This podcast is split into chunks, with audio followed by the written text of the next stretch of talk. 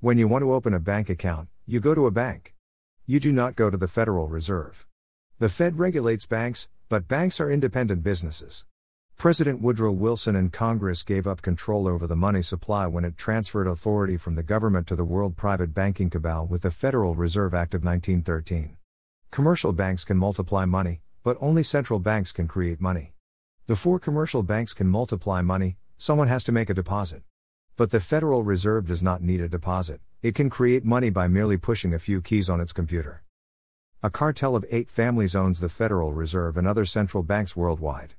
They are Goldman Sachs of New York, Rockefeller Brothers of New York, Rothschild Banks of London and Berlin, Lazard Brothers of Paris, Israel Moses Seif Banks of Italy, Kuhn and Loeb and Company of Germany and New York, and the Warburg Bank of Hamburg and Amsterdam. The Federal Reserve is listed in the telephone book's white pages, while the U.S. Treasury is listed in yellow. Fed employees' email address ends in org, not gov. President Biden has nominated Saule Omarova to the office of Comptroller of the Currency, a branch of the Treasury Department.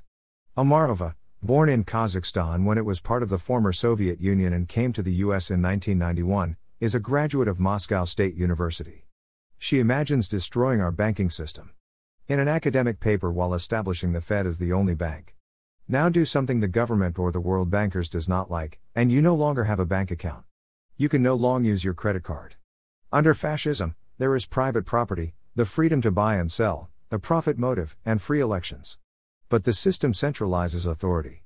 In most fascist societies, citizens believe that they live in a democracy, they are unaware that a nefarious group controls them.